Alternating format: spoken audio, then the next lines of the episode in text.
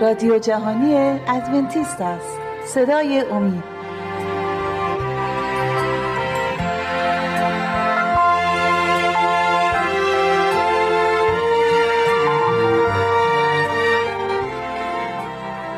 بینندگان و شنوندگان عزیز شبکه امید سلام عرض می کنم با 43 اومی قسمت از مشایق و پیامبران در کتاب مقدس در خدمت شما عزیزان هستیم.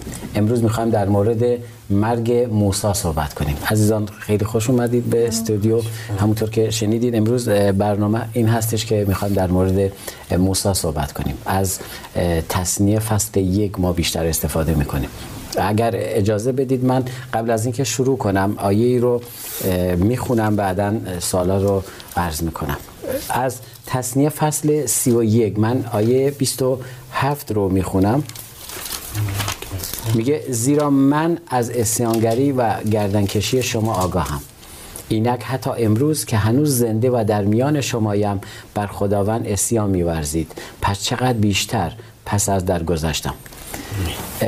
موسی هستش با قلب مهربانی که داره قلبی مهربان قلبی پر از محبت برای خداوند و قلبی, قلبی فروتن برای مردم قومش. و این صحبت رو می‌کنه. این هم نگران این هستش که در حضور خداوند قدوسیت خداوند رو قومش می‌برن زیر سوال و هم نگران این هستش که قومش در آینده نیز گناه خواهند کرد. دوست دارم شما خواهر با شما شروع کنیم سوال رو.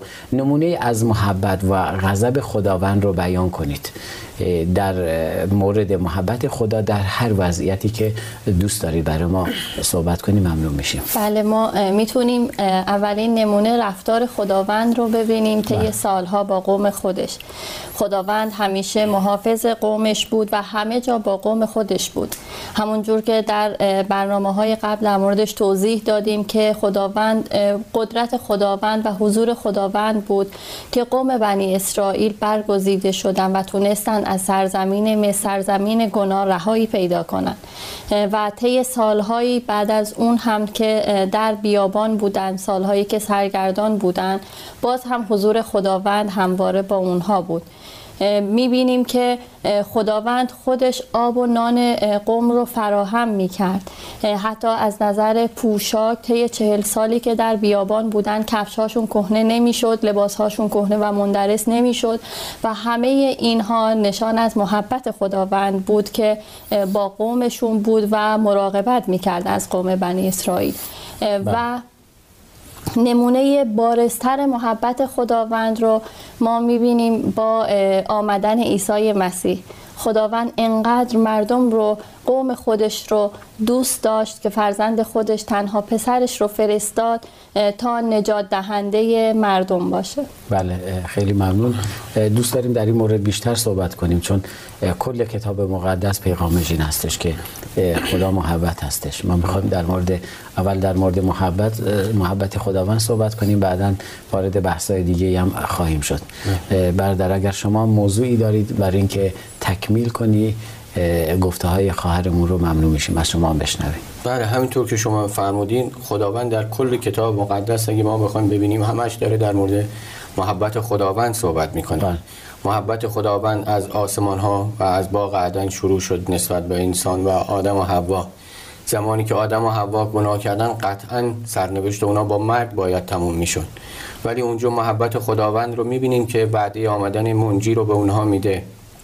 و به اونها این اطمینان رو میده که بعد سالهای بعد زمان رو مشخص نمی‌کنه برای آدم و حوا ولی این قول رو به اونا میده که اگه اطاعت کنن کسی میاد که از ذریت اون خود زن هستش و می‌تونه اونها رو نجات بده نجات بخش اونها باشه و این محبت خداوند رو به اونها میرسونه بله. و اوج محبتش هم همینطور که صحبت شد در کتاب یوحنا هم گفته گفته شده که با آمدن عیسی مسیح بر روی زمین خداوند اوج محبتش رو به ما نشون داد به انسانی که دیگه با گناه و با اون افکاری که داشت خیلی فاصله گرفته بود از خداوند. بل. و کسی غیر از عیسی مسیح نمی‌تونست این فاصله رو از بین ببره. ما قوم بنی اسرائیل رو می‌بینیم که در طول تاریخ خیلی قربانی ها انجام می‌دادن به خاطر کیفر گناهانشون. ولی همچنان گناه در زمین باقی مانده بود. انسان همچنان گناهکار بود. و کسی جز عیسی مسیح نمی‌تونست به عنوان قربانی عظیم بر روی زمین بیاد و بابت گناهان ما کشته بشه و بر صلیب بره. و این اوج محبت خداوند رو نشون میده. بله شما هر دوتاتون در مورد محبت خداوند همه پیکانا رو معطوف به آمدن عیسی مسیح کردید. اما آیا با آمدن عیسی مسیح محبت خداوند در عهد عتیق ساقط میشه یعنی تموم میشه یا بازم اون خدا همون خداوند هستش. قطعا خداوند هم میشه. محبتش از اول بوده تا از آخر هم ادامه داره. بله. و در کتاب مقدس بارها ما می‌خونیم خداوند بله. همطور که یک پدر مهربان معرفی میشه یک قاضی هم معرفی میشه خداوند محبت داره ولی در کنار اون برای احکامی که خودش صادر کرده اون احترام رو ما باید داشته باشیم برای اونا ارزش قائل باشیم و بله. بدونیم که مخالفت با اون احکام قطعا سزایی برای ما در پیش بله. داره قطعا محبت خداوند ایجاب می‌کنه که همون خصوصیات خودش یعنی تغییر نکنه. اگر خداوند قاضی عادل هست قاضی عادل باشه. اگر خداوند قرار گناه رو بی سزا نذاره باید بی سزا نذاره. من چند تا آیه رو از عهد جدید انتخاب کردم با هم دیگه می‌خونیم. از انجیل متا باب 5 آیه 18 رو می‌خونم. در آیه 18 میفرماید زیرا آمین به شما می‌گویم تا آسمان و زمین زمین زائل نشود نقطه یا همزه از تورات هرگز زائل نخواهد شد تا اینکه همه به انجام برسد. و در همین انجیل متی باب 25 آیه 41 رو هم می‌خونم. چند تا آیه رو با هم دیگه می‌خونیم. قشنگ اینجا این خصوصیتی که خداوند میگه برای ما بیشتر مشخص میشه. در آیه 41 میگه آنگاه به آنان که در سمت چپ او هستن خواهد گفت. کی خواهد گفت؟ خداوند. ای مل اونان از من دور شوید و به آتش جاودانی روید که برای ابلیس و فرشتگان او آماده شده است. همون خداوند محبت خدایی که پر از محبت هستش و در طی کتاب مقدس ما می‌بینیم همش داره از محبت خداوند میگه در انجیل میگه در اناجیل میگه در کتاب کتاب عهد عتیق میگه. اینجا می‌بینیم خداوند رو می‌بینیم که میگه از من دور شوید. چرا؟ چون قدوسیت خداوند خصوصیات خداوند نباید زیر سوال بره خداوند اگر محبت خداوند عادل هم هست. اگر بله. خداوند عادل خداوند قدوس نیست هست. درسته؟ و خیلی آیات دیگه هم هستش. حتی ما می‌بینیم خداوند میگه گناه نیز بی سزا نخواهد مون اگر اجازه بدید گفتم آیات زیاد هستش اما می‌خوام آیه ای رو انتخاب کردم. از خروج می‌خوام بخونیم.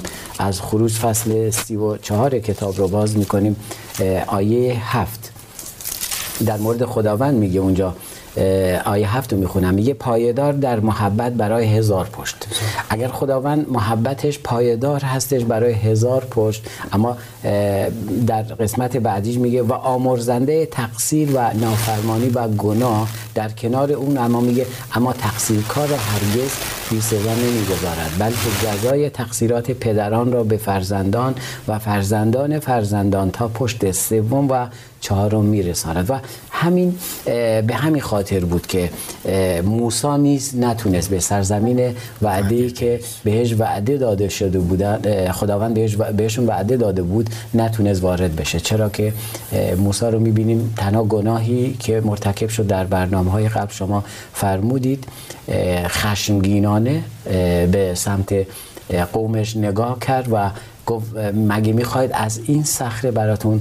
آب پیدا کنم و اونا رو از خالق بودن خداوند از ابهت خداوند کاس و طوری صحبت کرد که انگار من هستم دارم براتون از این صخره آب میارم آب پدید میآورم و دو بار به صخره زد. تنها گناهی که کرد موسی این گناه بود و خداوند گناه اون رو بی سزا نذاشت و همونجا اونا رو صدا کرد و از به هارون و موسی گفت به خاطر اینکه شما گناه مرتکب شدی شما رو به سرزمینی که بهتون وعده داده بودم نخواهید رسید و می‌بینیم موسی به این خاطر نتونست. با اینکه خداوند محبت بود موسی نتونست به سرزمینی که خداوند بهشون وعده داده بود برسه.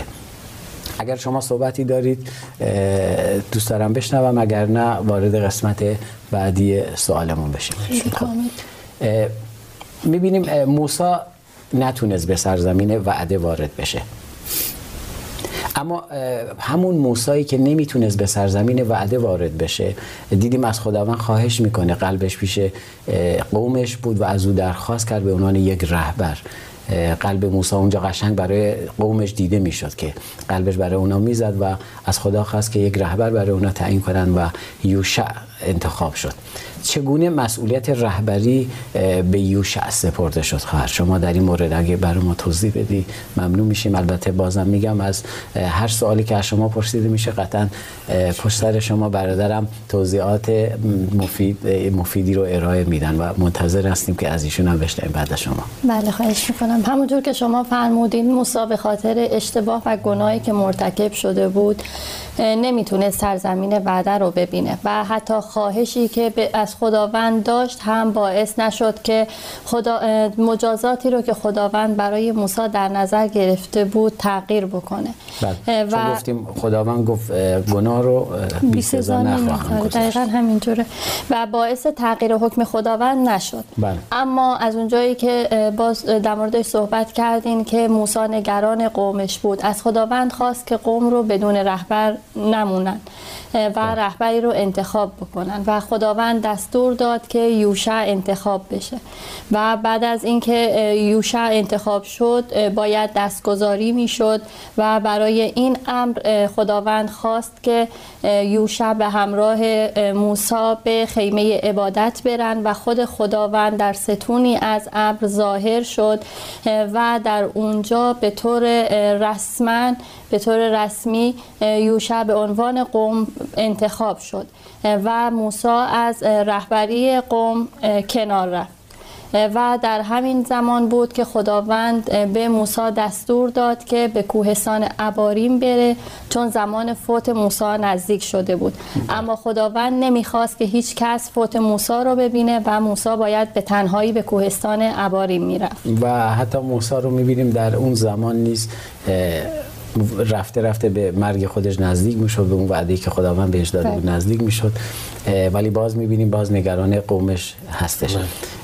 و باز به فکر قومش هسته بله. به فکر این نیستش که خودش موقعیتش تموم شده رهبریش تموم شده رهبری به یکی دیگه واگذار شده اما باز داره ادامه میده دوست داشتن قومش رو.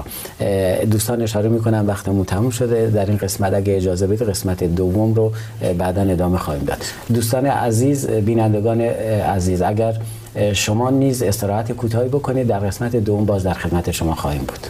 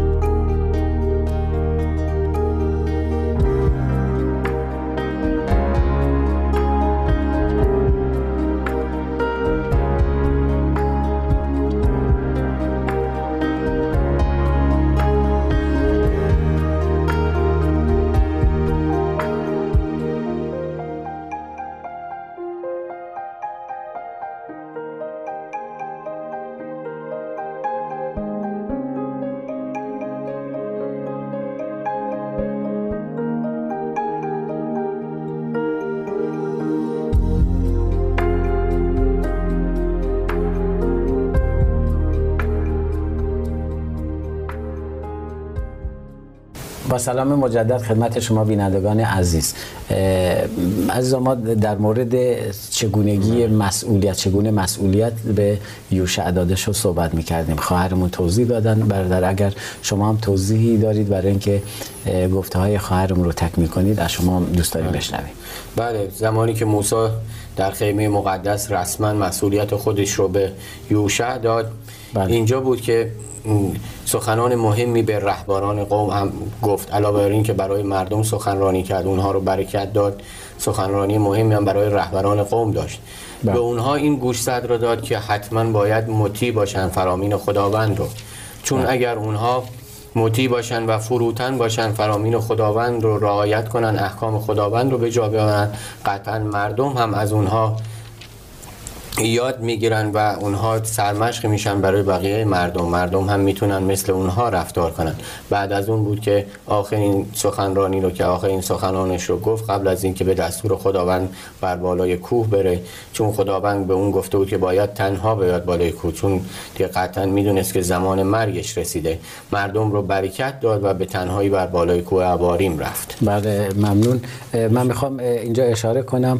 فصل 32 تصنیه در مورد سرود موسی صحبت می‌کنه که همه اینا رو در بر داره که چه صحبت هایی هست چه قلبی چه قلبی برای مردم داره. و فصل 33 در مورد دعای برکت موسی می‌خواد صحبت کنه. یه آیه از فصل 32 رو انتخاب کردم. آیه 28 که میگه 28 و 29 در مورد قومش داره صحبت می‌کنه. میگه زیرا آنان قومی گم کرده تدبیرن که در ایشان بصیرتی نیست. کاش حکیم بودن و این را میفهمیدن و تشخیص می‌دادن که سر انجامشان چه خواهد بود. و گفتم فصل 32 هم داره در مورد دعای برکت صحبت می‌کنه دعایی که شما فرمودید برای بله. قومش طلب برکت می‌کنه از خداوند. اما موسی به بالای کوه میره. خواهر شما در مورد این صحبت کنید. چه اتفاقی در بالای کوه به بر موسی وارد میشه یعنی چه اتفاقی میفته برای موسی در بالای کوه بله بعد از اینکه به دستور خداوند عمل می‌کنه و موسی به تنهایی به کوهستان عبارین و بالای کوه نبو میره بله. در اونجا سرزمین کنعان رو می‌بینه و وعده ای رو که خداوند به فرزندان ابراهیم اسحاق و یعقوب داده بود می‌بینه که همه بله. نشان داده میشه به اون که هر قبیل و بعد از اون می‌بینه که هر قبیله ای در جای خودشون بعد از اینکه به کنعان می‌رسن مستقر شدند رو می‌بینه. اتفاقاتی رو می‌بینه که برای قوم بنی اسرائیل میفته شکست ها پیروزی ها و تسلط روم بر قوم بنی اسرائیل رو می‌بینه. اتفاقاتی میفته که خیلی نگرانش می‌کنه خیلی ناراحتش می‌کنه. و حتی بر به دنیا آمدن عیسی مسیح بر صلیب شدن عیسی مسیح رو می‌بینه که گریان میشه از دیدن این صحنه ها بله. اما بعد از اون هم صحنه هایی رو می‌بینه که باعث شادیش میشه زمانی رو می‌بینه که خداوندمون عیسی مسیح برگشته و کسانی رو که بهش ایمان داشتن مقدسینی رو که به عیسی مسیح ایمان داشتن می‌بینه که با شادی زندگی می‌کنن. همه اینها رو می‌بینه و خیلی خوشنود میشه از اینکه در پایان شریر نابود میشه و پیروزی خداوندمون عیسی مسیح و ایمانداران به عیسی مسیح رو می‌بینه. بله. بعد از اون دیگه میمیره. و اتفاقاتی که در مورد دفنش پیش میاد. بله ممنون. توضیحاتون خیلی کامل بود برادر. اگر شما هم توضیحی دارید بله. ممنون میشیم. خواهش من موسی دقیقا گفته شد اینجا. دو تا صحنه رو می‌بینه که متضاد با هم بودن. یک صحنه صحنه هست که جهانی که از بعد از مسیح بعد از اینکه مسیح بر صلیب میشه و بعد از سه روز زنده میشه به آسمان ها میره این جهان بعد از مسیح رو می‌بینه که بعد از مدتی معلمان دروغینی میان که به اسم مسیح می‌خوان حتی معجزاتی می‌کنن به اسم مسیح بله. کارهایی می‌کنن و خیلی از احکام خداوند رو نقض می‌کنن به اسم اینکه مسیحی هستن بله. این صحنه ها رو می‌بینه اتفاقاتی می‌بینه مثل اینکه روز سبت رو حتی میان اونها این معلمان دروغین روز سبت رو هم از روز شنبه تغییر میدن و همه اینها دردناک بوده برای موسی زمانی که این اتفاقات رو می‌بینه. و در کنار اون گفتیم که صحنه شادی بخشی که برای موسی دیده میشه در جلو چشمش میاد اونها رو می‌بینه. همون بازگشت دوباره مسیح هست که قطعا زمانی که برمیگرده دیگه جهان رو نجات میده جهان رو برای همیشه نجات میده. از شرک و از شیطان. و اینها دو تا صحنه خیلی متضادی بوده که برای اون روز موسی پیش میاد. بله بله. اگه اجازه بدید من از کتاب ایوب می‌خوام بخونم. از کتاب ایوب رو باز کردم. فصل 19 کتاب ایوب آیات 25 تا 27 رو. ما همه ما می‌دونیم کتاب ایوب رو موسی نوشته و از آیه 25 26 و 27 رو می‌خونم. اما من می‌دانم که ولی من زنده است و در آخر بر زمین خواهد ایستاد. پس از آنکه پوست تنم این چنین بگندد با این همه در جسم خیش خدا را خواهم دید. آری من خود او را خواهم دید و چشمان خود خودم بر او خواهد نگریست نه دیگری. و دلم در اندرونم چه بیتاب است. این در تکمیل فرمایشات شما بود که فرمودید که این جهان رو می‌بینه این آیه و آیات دیگه ای هم هستن اما فرصت ما یه ذره کم هستش. اگه اجازه بدی صحبت دیگه نیست در مورد موسا صحبت کنیم دوباره در مورد اینکه موسا کجا مرد؟ خواهر شما می‌خواید جواب بدید یا برادر؟ فرق نداره خب. شما بفرمایید. بعد از اینکه موسا مرد خب قبلش توضیح دادیم که خداوند خواسته بود که موسا به تنهایی بره بر کوهستان. و فرشتگان خداوند دست به کار شدن و موسا رو دفن کردن. بله. اینجا دلیلی رو می‌بینیم که خداوند خواسته بود موسا به تنهایی بره. دلیل خداوند این بود که نمی‌خواست ای از موسا بت بسازند. چون همیشه افرادی هستند که با کمک شیطان کارهایی را انجام میدن که از خدا دور بشن و افراد رو به سمت بت پرستی سوق بدن.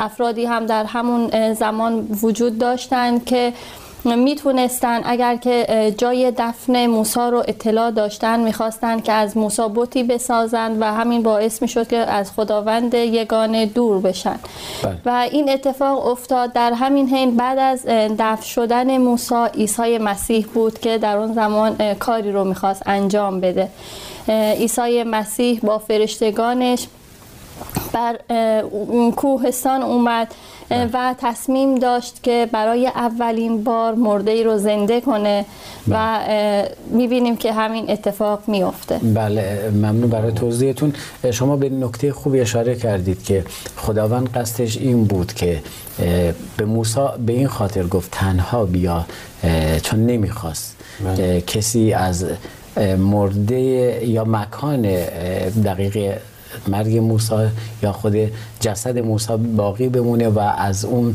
بوتی درست کنن. چون قوم بنی اسرائیل رو خوب میشنن و نه تنها ما فقط قوم بنی اسرائیل رو بگیم. اگر ما زندگی خود مسیح رو نگاه کنیم قبر مسیح خالی موند. و اینجا ما نگاه می‌کنیم. حتی اگر برای مسیح قبری میموند قطعا امروزه از و بازم هستن. همون از. همون قبر خالی ما داریم می‌بینیم خیلی ها دارن به عنوان یک زیارتگاه دارن نگاه می‌کنه و خداوند این رو نمیپسنده. خداوند ساکن در جای خاصی نیست. خداوند ساکن در قلب انسان ها هستش و نمی‌خواد. یعنی هیچ وقت نه روز خاصی رو می‌خواد اون روز خاص به عنوان بوتی بشه یا مکان خاصی بوتی بشه یا شخص خاصی بوتی بشه. بلکه خداوند می‌خواد در درون ما ساکن بشه و ما رابطه مستقیم رو با خود خداوند داشته باشیم. بردر شما اگر توضیحی دارید ممنون میشیم از شما هم بشنویم. بله زمانی که مسیح بر بالای کوه اومد و در اونجا ظاهر شد این مصادف بود با اینکه شیطان داشت خوشحالی می‌کرد. خوشحالی از اینکه تونسته یکی از بهترین بندگان خداوند رو هم مجبور کنه و اون رو فریب بده تا دست به گناه بزنه. و اینجا خوشحال بود به خاطر اینکه موسی هم گناهکار شده بود و نمی‌تونست به حیات جاودان دست پیدا کنه. بله. ولی ما اینجا می‌بینیم که باز هم قدرت مسیح بر قدرت شیطان پیروز میشه و موسی رو زنده می‌کنه و اون رو با خودش به آسمان ها می‌بره. و بعد از این اتفاقات بود که ما متوجه این میشیم که قطعا این ایمان رو داریم که بعد از ظهور دوباره مسیح مسیح باز هم ما رو اگر اگر البته به شرط این که ما احکام خداوند رو نگه داریم قطعا ما هم با مسیح به ملکوت اعلا میریم و در اونجا زندگی جاودان رو خواهیم داشت. بله اگه اجازه بدید یه آیه رو از یهودا می‌خونم کتاب یهودا می‌خونم. فصل یهودا یک فصل بیشتر نداره از ببخشید از آیه 9 من می‌خونم. میگه حال آن که حتی میکائیل فرشته اعظم آنگاه که با ابلیس درباره جسد موسی مجادله می‌کرد جرأت نکرد خود او را به سبب اهانت محکوم کند بلکه فقط گفت خداوند تو را توبیخ فرماید. این در مورد جنگی بود که بین شیطان اتفاق افتاد. برای اینکه جسد بر جسد موسی شما فرمودید بله. پیروزی می‌کرد و یه آیه نیز از مکاشفه اگه موافق باشید می‌خونیم مکاشفه فصل یک. موقعی که یوحنا رو می‌بینیم که مکاشفه رو می‌نویسه و اونجا مسیر رو می‌بینه. میگه در آیه 17 میگه چون او را دیدم همچون مرده پیش پاهایش افتادم. اما او دست راستش را بر من نهاد و گفت بی مدار من اولم و من آخر. من آن که من و من آنکه زنده اوست مرده بودم. اما اینک ببین که زنده جاویدم و کلیدهای مرگ و جهان مردگان در دست من است. و همون عیسی مسیحی که به دنبال بندگان خودش اومد به دنبال ماها اومد اکنون در دست راست خدای پدر هستش و منتظر ما هستش. و ممنون از حضورتون در استودیو. وقت برنامهمون به پایان رسید. عزیزان وقت برنامهمون به پایان رسید. تک تک شما عزیزان رو به دستان خداوند ما عیسی مسیح می سپاریم.